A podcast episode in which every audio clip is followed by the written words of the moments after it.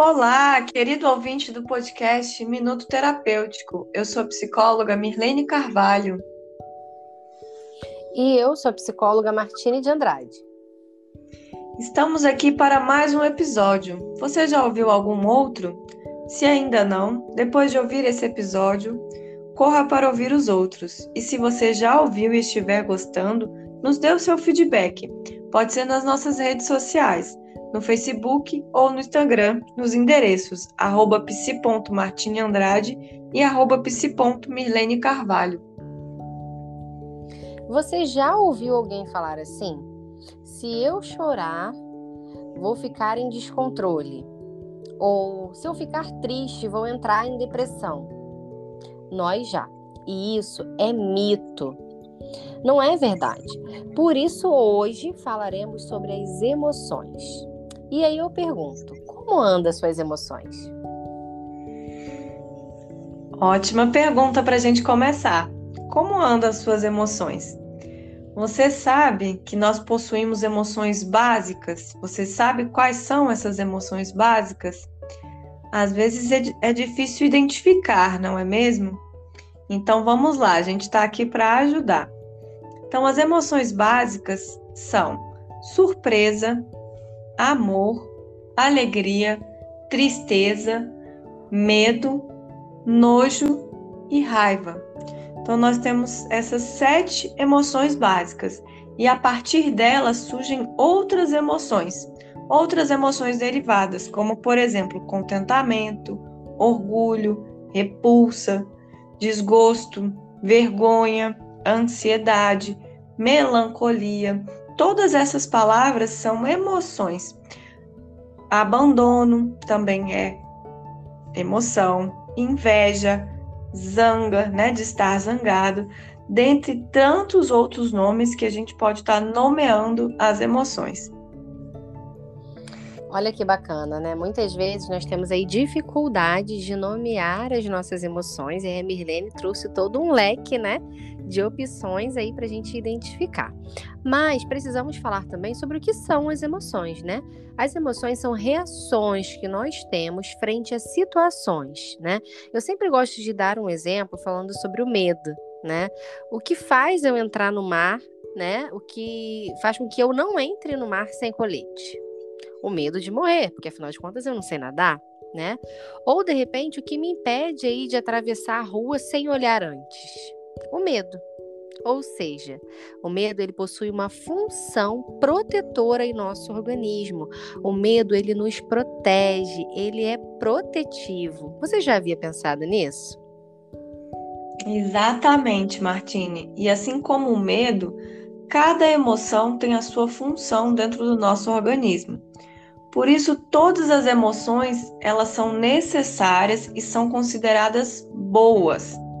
O medo é uma emoção protetiva e vem da nossa necessidade de segurança, como a Martine falou um pouco.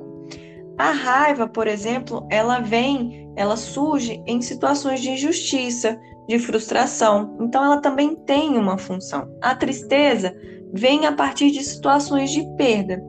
Então, não existe emoções negativas ou ruins. O que pode ser ruim é como nós sentimos essa emoção. E não a emoção em si. As emoções em si não são ruins. É, e elas possuem uma função. Então, pode ser ruim a forma como nós sentimos ou a forma como nós externamos essa emoção. Deu para entender? Por exemplo, é, até a inveja, ela é boa. A emoção inveja em si é boa. A raiva também. Agora, sentir raiva e inveja, às vezes, não é tão legal, né? E a partir do que você faz com essas emoções, também pode não ser tão bom assim.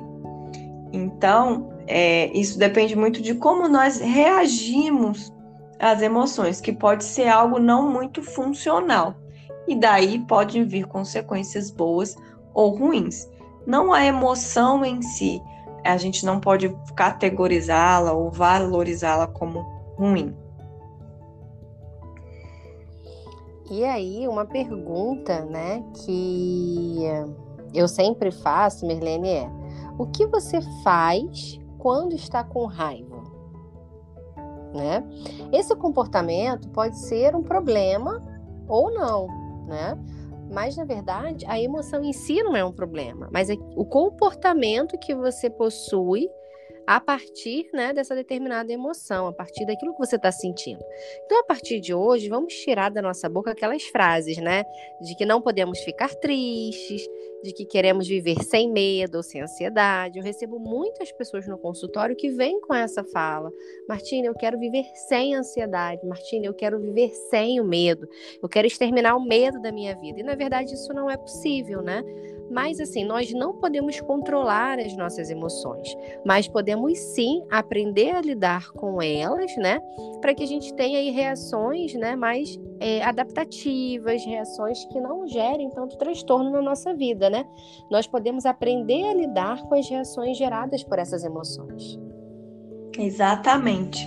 E o nome dessa habilidade de lidar com as experiências e processar as nossas emoções é regulação emocional. Chama-se regulação emocional. E é isso que ajuda a gente a manter as emoções em um bom nível para que seja possível lidar com elas. Agora, quando uma pessoa não consegue lidar com as suas próprias emoções, principalmente aquelas mais intensas, né? Elas podem utilizar estratégias que são problemáticas, como por exemplo, comer compulsivamente, abusar, né, do, do uso de álcool e drogas. E nesses casos é quando nós chamamos da desregulação emocional. Talvez você conheça alguém que age de uma forma agressiva ou até que fale impulsivamente. E isso faz parte né, de uma desregulação emocional. A grande questão é como exteriorizamos as nossas emoções. Assim como falamos da raiva, você pode sentir raiva e tá tudo bem. A gente pode sentir isso. Agora é preciso colocar essa raiva para fora de uma forma assertiva, de uma forma adequada. Exatamente. Exatamente, Merlene. Nesse caso, né, que a Merlene trouxe aí da, dessa raiva, o que, que, a gente pode fazer num caso de raiva, né? Que seja para que a gente coloque isso para fora de forma assertiva. É possível fazer atividade, como por exemplo, kickbox, né? Respirar fundo, escrever sobre o que está sentindo, desenvolver empatia, dentre outras estratégias mas não se negue, né? Não negue que está com a raiva. Existe muito essa questão de negar, né? Então, assim, negar aquilo que estamos sentindo nos traz muitos malefícios. É, não apenas com a raiva, com as outras emoções também, mas nós precisamos expressar todas as nossas emoções, né? Assim como é bom, né? Como é gostoso, como é maravilhoso a gente rir quando a gente está feliz, né? Dizer eu te amo quando a gente está apaixonado, gritar quando recebe uma boa notícia e até mesmo chorar quando estamos tristes. Isso é bom, é fundamental, pois isso nos ajuda a aliviar o nosso sofrimento. Que legal, né, Martine? Você trouxe é, formas variadas que nós podemos expressar o que sentimos, né? Expressar as nossas emoções. E talvez ao longo dessa conversa Alguém aí pode estar tá se lembrando de um filme infantil que se chama Divertidamente. E esse filme ele traz as emoções básicas, né? Ele é um desenho, uma animação e embora seja infantil, ele serve para adultos também. E ele traz esse funcionamento das emoções. Ele é excelente e retrata a importância das emoções, das suas funções na nossa vida. Então, agora, se você que está ainda não assistiu, ou se você já assistiu, fica essa dica, né, para assistir ou assistir de novo.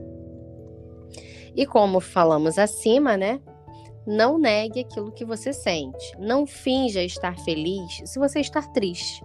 Negar ou fingir não vai te ajudar a lidar com as suas próprias emoções. E o maior prejudicado disso é você, exatamente. Né? Então, se permita, se permita chorar, se permita sofrer, se permita sorrir, se permita estar com raiva e está tudo bem com isso. Isso não quer dizer que você tem algum tipo de transtorno mental, que você vai entrar em descontrole. Pelo contrário, isso quer dizer que você é um ser humano Inclusive, isso é uma prova de que você né, não é um psicopata. Sabia que o psicopata eles não possuem emoções? Eles fingem que sentem, mas eles não sentem as emoções. Muito legal isso que a Martine falou, que é essa necessidade da gente acolher, né? Sentir, acolher e validar as nossas emoções, sem negá-las. Então, chorar e estar triste é, não te faz desenvolver uma depressão, não vai te fazer é, ficar ainda mais triste, né? Negar a sua emoção. Ficar quietinho às vezes faz até bem. A gente começa a perceber que algo não está bom quando essa tristeza dura muitas semanas ou meses, ou quando o medo te paralisa e não deixa você realizar os seus sonhos e objetivos. Ou então quando a raiva faz você bater em alguém, quando a, inveja te faz sabotar alguém, né? Sabotar outras pessoas e assim por diante.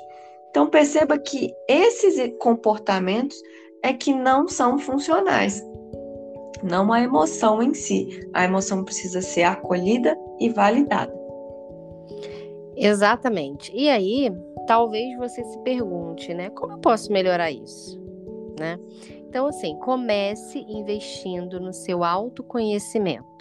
Identifique suas emoções, dê nome ao que você está sentindo, reconheça a causa e os motivos de estar se sentindo de determinada forma.